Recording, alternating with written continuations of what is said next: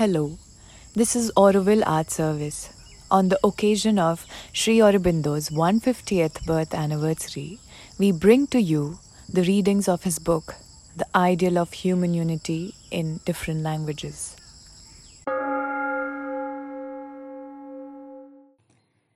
अध्याय बारह पूर्व राष्ट्रीय साम्राज्य निर्माण का प्राचीन क्रम राष्ट्र निर्माण का आधुनिक क्रम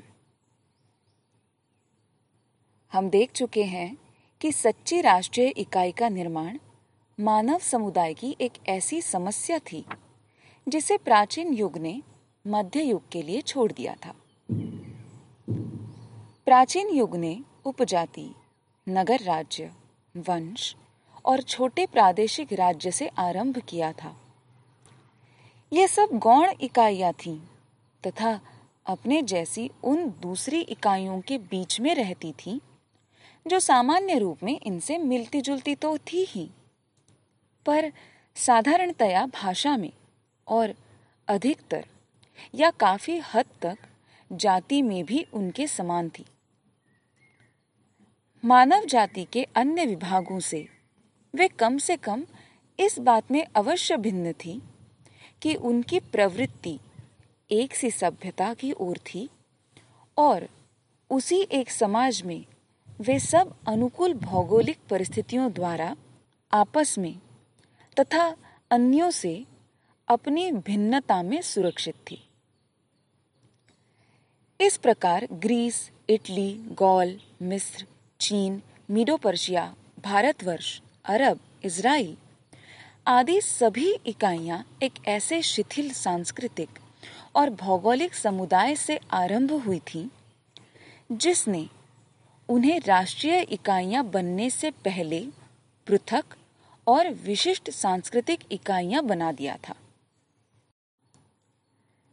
इस शिथिल एकता में उपजाति, वंश या नगर अथवा प्रादेशिक राज्यों ने इस अनिश्चित समूह में विशिष्ट बलशाली और ठोस एकता के ऐसे अनेकों आधार बना लिए थे, जिन्होंने वास्तव में अपनी बृहत्तर सांस्कृतिक एकता को अत्यधिक प्रबल रूप में बाह्य जगत से विषम तथा विपरीत अनुभव किया।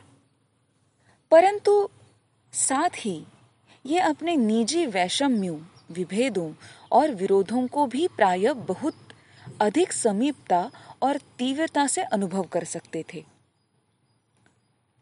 जहाँ स्थानीय विशिष्टता का ये भाव अधिक तीव्र था वहाँ राष्ट्रीय एकीकरण का प्रश्न आवश्यक रूप में कठिनतर हो गया और उसका हल जब कभी हुआ भी तो वो अधिकतर आभास मात्र ही रहा। इस प्रश्न का हल ढूंढ निकालने के लिए कई राष्ट्रों ने यत्न किया था। मिस्र और जुडिया के अंदर तो इस कार्य को ऐतिहासिक विकास के उस प्राचीन युग में ही सफलता प्राप्त हुई थी। परंतु जूडिया में निश्चित रूप से और मिस्र में संभावित रूप से इसका पूरा परिणाम तब निकला जब ये विदेशी जुए के कठोर अनुशासन के अधीन हो गए। जहाँ ये अनुशासन नहीं था, जहाँ राष्ट्र की एकता किसी प्रकार अंदर से ही, साधारणतया किसी एक बलवान कुल, नगर, प्रादेशिक इकाई, उदाहरणार्थ मैसेडोनिया और पर्शिया के पहाड़ी कुलों की शेष सबके ऊपर विजय के द्वारा प्राप्त होती थी। वहाँ नवीन राज्य अपनी उपलब्धि के आधार को दृढ़ करने तथा राष्ट्रीय एकता की नींव गहरी और पक्की करने के लिए प्रतीक्षा करने के स्थान पर एकदम अपनी तात्कालिक आवश्यकता से ध्यान हटाकर नई विजय के लिए निकल पड़ता था। इससे पहले कि राष्ट्रीय एकता की मनोवैज्ञानिक जड़ें खूब गहरी चली जाती और राष्ट्र स्थिर रूप से सचेतन हो जाता तथा अपने एकत्व को दृढ़तापूर्वक प्राप्त करके उसके साथ अपना अजेय संबंध स्थापित कर लेता, शासक राज्य ने सैनिक प्रेरणा से चालित होकर, जो उसे इतनी दूर ले आई थी, एकदम ही उन्हीं साधनों द्वारा एक बृहत्तर साम्राज्य समुदाय बनाने के लिए प्रयत्न आरंभ कर दिया। असीरिया, मैसेडोनिया, रोम, पर्शिया और बाद में अरब ने भी इसी प्रवृत्ति और इसी क्रम का अनुसरण किया। गैलिक जाति के द्वारा यूरोप और पश्चिमी एशिया पर किए गए प्रबल आक्रमण और उसके बाद की गौल की फूट और उसके पतन के मूल में भी शायद यही तथ्य था। ये अवस्थाएँ मैसेडोनियन एकीकरण से भी अधिक अपरिपक्व और बेढंगे एकीकरण के परिणाम स्वरूप उत्पन्न हुई थी। सुगठित राष्ट्रीय एकताओं की आधारशिला बनने से पहले ही इन सब राष्ट्रों ने साम्राज्य निर्माण के महान आंदोलन शुरू कर दिए थे। अतएव ये साम्राज्य टिक नहीं सके। कुछ दूसरों से अधिक टिके भी, पर उसका कारण यही था कि उन्होंने केंद्रीय राष्ट्र एकता में अपनी नींवें अधिक दृढ़ जमा ली थी। इटली में रोम ने ऐसा ही किया था। ग्रीस में एकता के प्रथम प्रवर्तक फिलिप ने थोड़े समय में ही एकीकरण का एक ऐसा अपूर्ण सा ढांचा खड़ा कर लिया था और स्पार्टा के पूर्ववर्ती और शिथिल अधिपत्य के कारण ही ये कार्य शीघ्रतापूर्वक हो सका। यदि उसके उत्तराधिकारियों में विस्तृत कल्पना और उच्च कोटि की बुद्धि के स्थान पर धीरतापूर्ण योग्यता होती तो ये प्रारंभिक स्थूल और क्रियात्मक रूपरेखा भरी जा सकती थी। ऐसी एकता को फिर दृढ़ और स्थायी भी बनाया जा सकता था। जो व्यक्ति सर्वप्रथम किसी वस्तु की बड़े परिणाम में और शीघ्रतापूर्वक स्थापना करता है, उसके उत्तराधिकारी में सदा ही साम्राज्य विस्तार की प्रेरणा की अपेक्षा संगठन करने की योग्यता या प्रतिभा संपन्न व्यक्ति का होना अधिक आवश्यक है। सीजर के बाद अगस्टस आया। जिसके फल स्वरूप साम्राज्य अधिक देर तक टिका। उधर फिलिप का उत्तराधिकारी बना सिकंदर। अपने परिणामों की दृष्टि से ये घटना संसार के लिए अत्याधिक महत्वपूर्ण होते हुए भी अपने आप में एक क्षणिक झलक के अतिरिक्त कुछ नहीं थी। रोम को सतर्क प्रकृति ने तब तक कोई असाधारण प्रतिभाशाली व्यक्ति नहीं दिया, जब तक उसने इटली को एकता के दृढ़ सूत्र में बाँध नहीं लिया और अपने साम्राज्य की नींव नहीं रख ली। इसलिए वो उसका दृढ़तापूर्वक निर्माण करने में सफल हुआ था।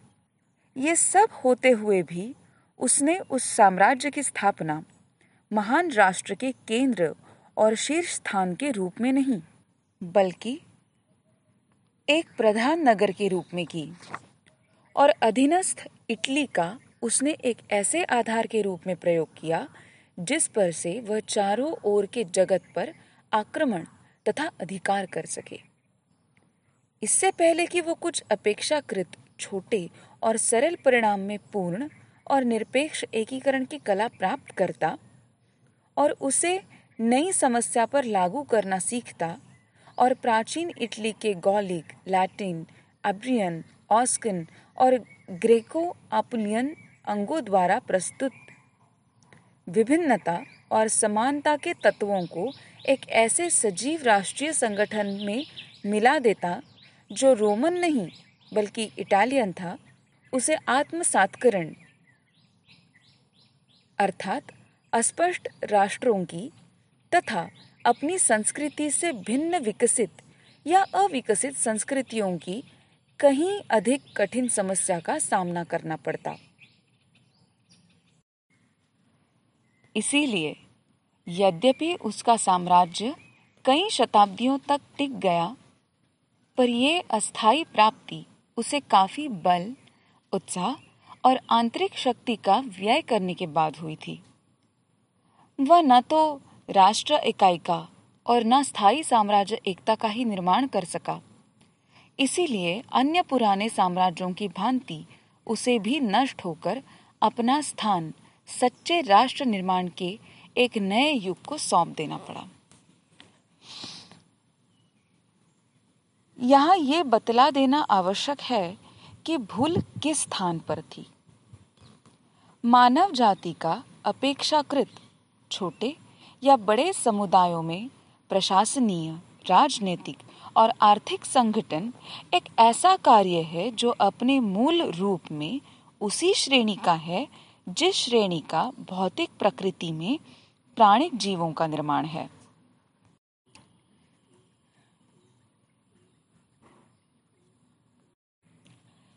इसका अर्थ है कि प्रकृति मुख्यतया ऐसे बाह्य और स्थूल साधनों का प्रयोग करती है जो भौतिक जीवन शक्ति के सिद्धांतों से नियंत्रित होते हैं। इस जीवन शक्ति का आशय होता है सजीव रूपों की रचना करना। यद्यपि इसका भीतरी आशय एक ऐसे अति भौतिक, मनोवैज्ञानिक सिद्धांत को प्रकाश में लाना, उसे अभिव्यक्त करना तथा सुरक्षित रूप में उसे कार्यान्वित करना होता है, जो प्राण और शरीर के समस्त व्यापारों के पीछे गुप्त रूप में विद्यमान है। एक विशिष्ट, शक्तिशाली, सुकेंद्रित, सुविस्तृत तथा सुगठित अहम भाव के लिए दृढ़ और स्थायी शरीर और प्राणिक व्यापार का सृजन करना ही उसका संपूर्ण उद्देश्य और उसकी प्रणाली है। जैसा कि हम देख चुके हैं, इस प्रक्रिया के होते समय पहले बृहत्तर और शिथिल एकता में कुछ छोटी और सुस्पष्ट इकाइयाँ बनती हैं। इनका अस्तित्व दृढ़ और मनोवैज्ञानिक, शरीर समुन्नत तथा सक्रिय क्रियाकलाप होता है। किंतु बृहत्तर समुदाय में मनोवैज्ञानिक भाव और प्राणिक शक्ति विद्यमान होते हैं, पर संगठित नहीं है और न ही उनमें निश्चित कार्य शक्ति होती है। उसका शरीर एक तरल द्रव्य, अर्ध अस्पष्ट अथवा अधिक से अधिक अर्ध तरल और अर्ध ठोस पिंड होता है। वो शरीर नहीं, बल्कि शरीर तत्व होता है। इसे अब निर्मित तथा संगठित करना होगा। एक दृढ़ भौतिक आकार, सुनिश्चित प्राणिक क्रियाकलाप और स्पष्ट मनोवैज्ञानिक तथ्य आत्म चैतन्य और मानसिक जीवन संकल्प देना होगा। इस प्रकार एक नई बृहद एकता का निर्माण हो जाता है। ये अब अपने आप को फिर उन अनेक अपने जैसी एकताओं के बीच में पाती हैं, जिन्हें पहले तो ये अपना विरोधी तथा अपने से बिल्कुल भिन्न समझती हैं, पर बाद में उन्हीं के साथ विभेद रखते हुए भी एक प्रकार का संबंध स्थापित कर लेती हैं। इसके बाद बृहत्तर और शिथिल एकता में अपेक्षाकृत छोटी विशिष्ट इकाइयों के निर्माण की पुरानी क्रिया फिर दोहराई जाती है। उसके अंदर की इकाइयाँ पहले से अधिक बड़ी तथा जटिल हो जाती हैं। इन्हें धारण करने वाली एकता भी पहले से अधिक विशाल तथा जटिल हो जाती हैं। पर मूल अवस्था वही रहती है। और वैसी ही समस्या फिर से सामने आती है और उसे सुलझाना पड़ता है। प्रारंभ में हमारे सामने नगर राज्यों और प्रादेशिक जन समुदायों का तथ्य था। ये इटली या हेलास की शिथिल भौगोलिक और सांस्कृतिक एकता के पृथक पृथक अंगों के रूप में साथ साथ रहते थे। और अब तो हेलेनिक या इटालियन राष्ट्र का निर्माण करने की समस्या भी उपस्थित हो गई थी।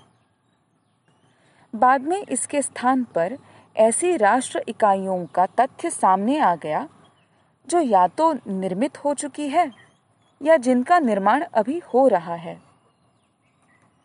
ये पहले ईसाई राज्य और बाद में यूरोप की शिथिल भौगोलिक और सांस्कृतिक एकता के स्वतंत्र अंगों के रूप में साथ साथ रहती थी।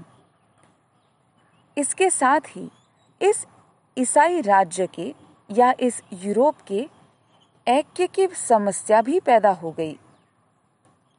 इस ऐक्य के विषय में यद्यपि राजनीतिज्ञों या राजनीतिक विचारकों ने अनेक बार व्यक्तिगत रूप में विचार किया था पर यह कभी भी प्राप्त नहीं हुआ और न ही इसके लिए कोई प्रारंभिक उपाय किए गए। इससे पहले कि इसकी कठिनाइयाँ हल हो सकती, आधुनिक प्रयास और उसकी एकीकरण की शक्तियों ने हमारे सामने राष्ट्र इकाइयों और साम्राज्य इकाइयों का एक नया और अधिक जटिल तथ्य उपस्थित कर दिया है। ये इकाइयाँ जीवन की शिथिल पर उत्तरोत्तर बढ़ती हुई परस्पर आश्रितता तथा मनुष्य जाति के व्यापारिक घनिष्ठ संबंध में छिपी हुई थी। इससे संबंधित मानव जाति के एकीकरण की समस्या ने यूरोप के एकीकरण के अपूर्ण स्वप्न को आच्छादित कर रखा है। भौतिक प्रकृति में प्राणिक जीव केवल अपने भरोसे नहीं रह सकते। वे या तो दूसरे प्राणिक जीवों के साथ आदान प्रदान से, या फिर अंशतः इस प्रकार के आदान प्रदान और अंशतः दूसरों का भक्षण करके जीते हैं। क्योंकि आत्मसातकरण की ये प्रक्रियाएँ इनमें से प्रत्येक के भौतिक जीवन में समान रूप से पाई जाती हैं। इसके विपरीत जीवन के एकीकरण में एक ऐसा आत्मसातकरण भी संभव है जो एक दूसरे को निगल लेने की या सदा ही पृथक अस्तित्व रखने की प्रक्रिया को पार कर जाता है। इस प्रक्रिया में आत्मसातकरण का अर्थ केवल इतना रह जाता है कि जिन शक्तियों को एक जीवन दूसरे पर प्रक्षिप्त करता है, उन्हें वे दोनों परस्पर ग्रहण कर लेते हैं। इसके स्थान पर ऐसी इकाइयों का साहचर्य भी हो सकता है, जो सचेतन रूप में अपने आप को उस सामान्य एकता के अधीन कर लेती है, जो उनके एकत्र होने की प्रक्रिया में विकसित हो गई हैं। इनमें से कुछ इकाइयाँ वास्तव में नष्ट हो जाती हैं और नए तत्वों के उपादान के रूप में काम आती हैं। किंतु सबके साथ ऐसा नहीं होता। सभी का किसी एक प्रबल इकाई द्वारा भक्षण नहीं किया जा सकता, क्योंकि उस अवस्था में न तो एकीकरण रहता है और न ही किसी बृहत्तर एकता का निर्माण या कोई अविच्छिन्न और विशालतर जीवन ही रहता है। रहता है केवल भक्षक का अस्थाई जीवन, जो भक्षित की शक्ति के पाचन और उपयोग पर अवलंबित होता है। मानव समुदायों के एकीकरण में तब ये समस्या उपस्थित हो जाती है कि उनका निर्माण करने वाली इकाइयाँ बिना नष्ट या विलीन हुए कैसे एक नई एकता के अधीन हो जाएँगी। विजय द्वारा प्राप्त की गई प्राचीन साम्राज्य रूपी एकताओं की दुर्बलता ये थी कि जिन अपेक्षाकृत छोटी इकाइयों को वे आत्मसात कर लेती थीं, उन्हें वे नष्ट कर देने तथा प्रधान संगठन के जीवन के लिए पोषक तत्व के रूप में बदल देने में प्रवृत्त हो जाती थीं, जैसा कि रोम साम्राज्य ने किया था। गॉल स्पेन अफ्रीका मिस्र इसी प्रकार समाप्त हुए थे। वे मृतवत हो गए थे और उनकी सारी शक्ति केंद्र अर्थात रोम में खिंच गई थी। इस प्रकार साम्राज्य एक ऐसा बृहत मरणोन्मुख संघात बन गया, जिस पर रोम का जीवन कई शताब्दियों तक पलता रहा। ऐसी प्रणाली में अधीनस्थ प्रदेशों की जीवन समाप्ति का एक परिणाम ये होगा कि उस प्रबल और लोलूप केंद्र के पास शक्ति के नवीन संचय का कोई साधन नहीं रह जाएगा। शुरू शुरू में तो विजित प्रदेशों की सर्वोत्तम बौद्धिक शक्ति का प्रवाह रोम की ओर बढ़ा और उनके सजीव उत्साह ने उसे अत्यधिक सैनिक शक्ति तथा शासन योग्यता प्रदान की। किंतु अंत में दोनों ही नहीं रही। पहले रोम की बौद्धिक शक्ति का नाश हुआ और फिर उस सामान्य विनाश में उसकी सैनिक और राजनीतिक योग्यता भी बह गई। यदि रोम ने पूर्व से नए विचार और आदर्श ग्रहण न किए होते तो उसकी सभ्यता इतने समय के लिए भी जीवित न रहती। फिर भी इस आदान प्रदान में न वह सजीवता थी और न ही वह अविरत प्रवाह था जो आधुनिक जगत में जीवन के विचार और आदर्शों की नित्य नई लहरों का उतार चढ़ाव दर्शाता है। ये वास्तव में साम्राज्य संगठन की मंद शक्ति को न तो सचमुच पुनर्जीवन प्रदान कर सकता था और न ही उसके नाश होने की क्रिया को बहुत अधिर देर तक रोक सकता था।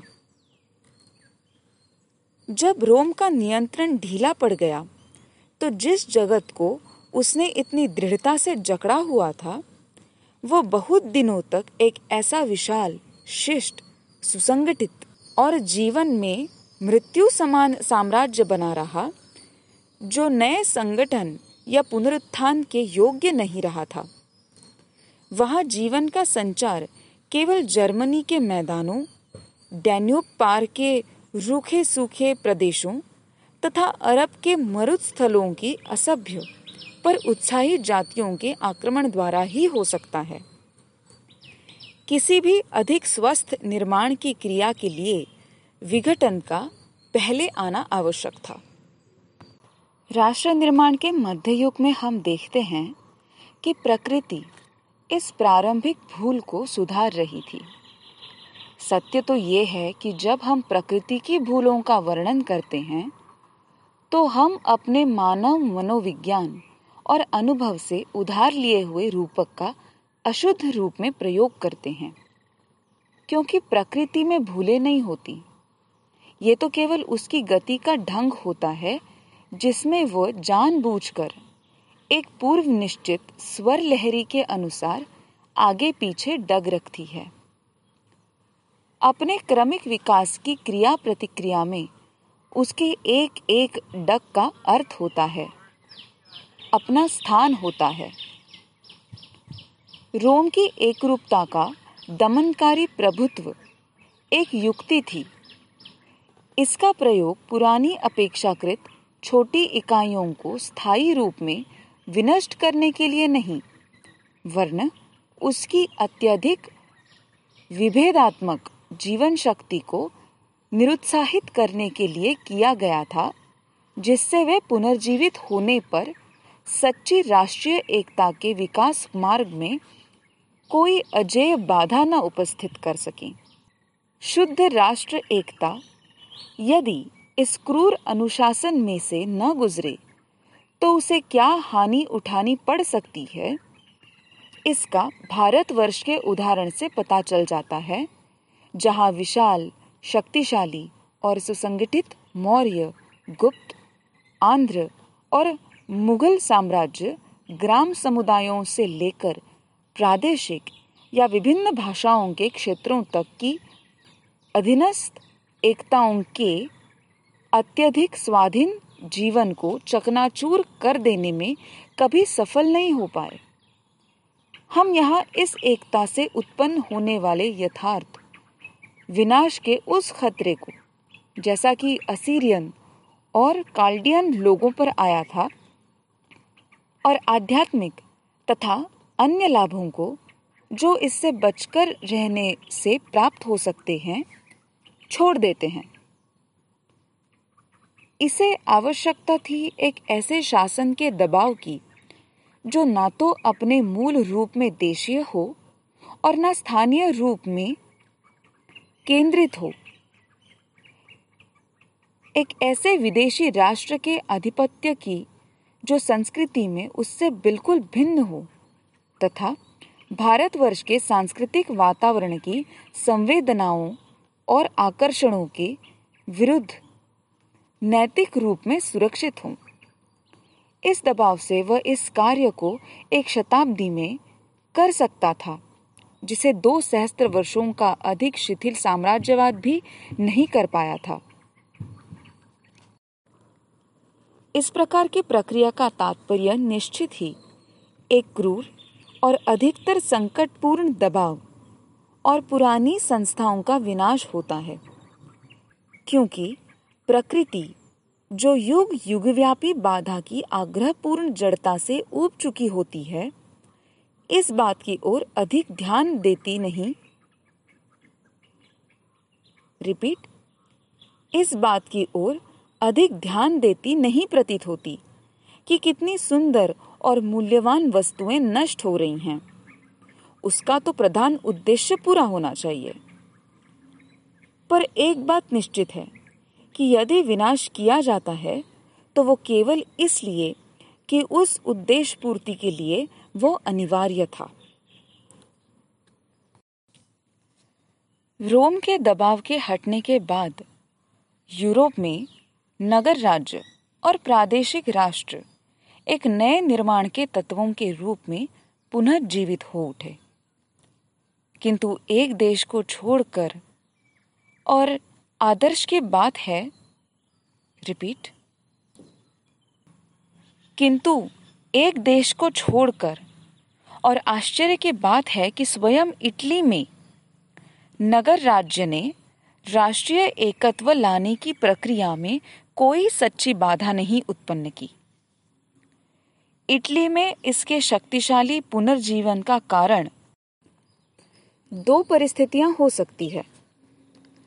पहली ये है कि इटली के प्राचीन स्वतंत्र नागरिक जीवन को उसकी समस्त शक्यताओं के चरितार्थ होने से पहले ही असमय में रोम ने दबा दिया था। दूसरी, स्वयं रोम के लंबे नागरिक जीवन और इटली की नगर पालिका में पृथक जीवन की भावना के आग्रह द्वारा ये बीज रूप में जीवित रहा। ये पृथक जीवन दबा अवश्य दिया गया था, किंतु इसका अस्तित्व पूर्णतया मिटाया नहीं जा सका था। गौल और स्पेन का पृथक गणराज्य और ग्रीस का पृथक नागरिक जीवन इसके उदाहरण हैं।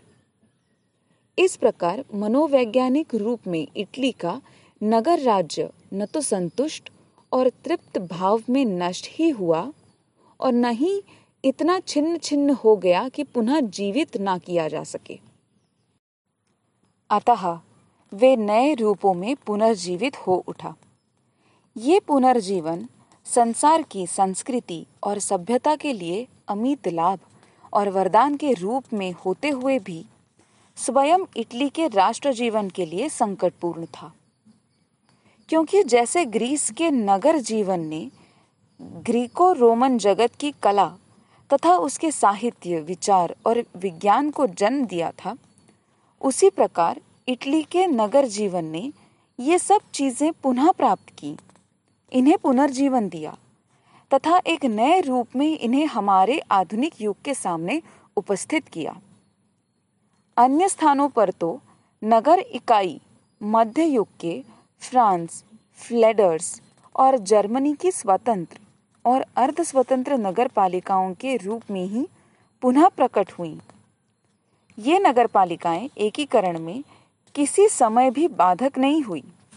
उल्टे, इन्होंने उसके लिए एक अवचेतन आधार बनाने और साथ ही साथ विचार और कला की समृद्ध प्रेरणाओं और स्वतंत्र गति के द्वारा मध्ययुग की बौद्धिक एकरूपता, अवरुद्धता तथा अस्पष्टता की प्रवृत्ति को रोकने में सहायता पहुंचाई।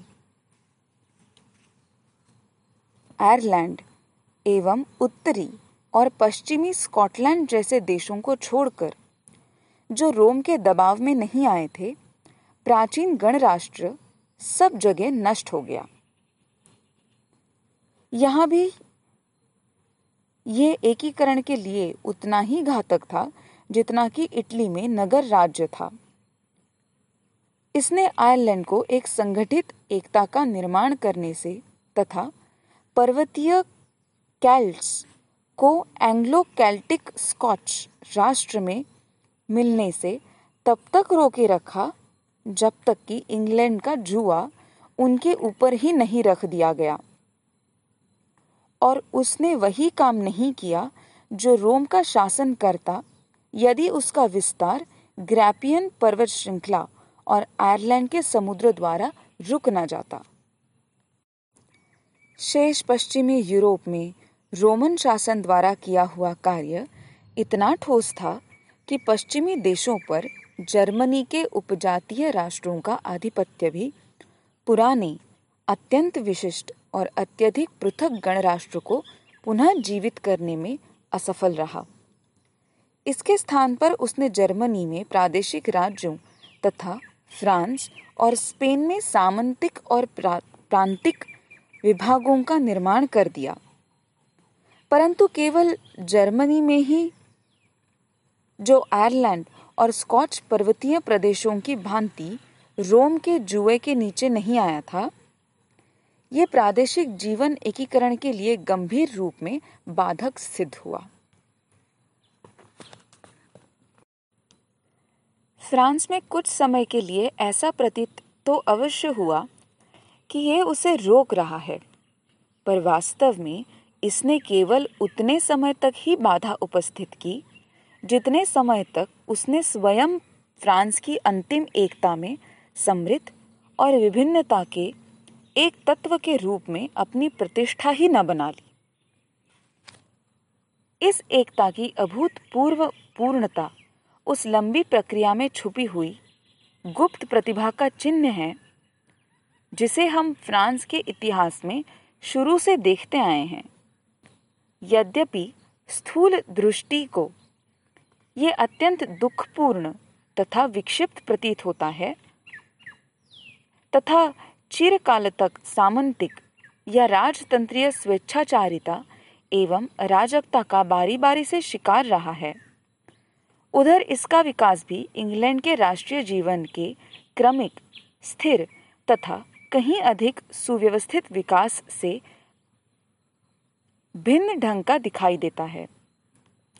परंतु इंग्लैंड में अंतिम संगठन की अनिवार्य विविधता और समृद्धि नए राष्ट्र का निर्माण करने वाली जातियों के अत्यधिक विभेद तथा वेल्स, आयरलैंड और स्कॉटलैंड के पृथक सांस्कृतिक इकाइयों के रूप में बने रहने के कारण प्राप्त हुई थी।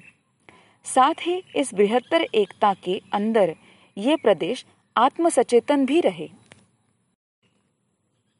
अतः राष्ट्र निर्माण का यूरोपीय क्रम उस प्राचीन क्रम से, जो प्रादेशिक और नगर राज्य से साम्राज्य में विकसित हुआ था, दो बातों में भिन्न है। पहली ये कि आवश्यक मध्यवर्ती समुदाय की उपेक्षा करके वह एक बृहत्तर एकीकरण की ओर नहीं बढ़ा, जिसके फलस्वरूप वह अनेक तक, रिपीट, जिसके फलस्वरूप वह अपने तक ही सीमित रहा। दूसरे, वह उन तीन अनुक्रमिक अवस्थाओं में से गुजरते हुए शनै ही शनै ही परिपक्वता को प्राप्त हुआ, जिनके द्वारा एकता उपलब्ध भी हुई और निर्मायक अंग भी नष्ट नहीं हुए और न ही वे एकीकरण के साधनों द्वारा समय से पहले या अनुचित रूप में दबा ही दिए गए।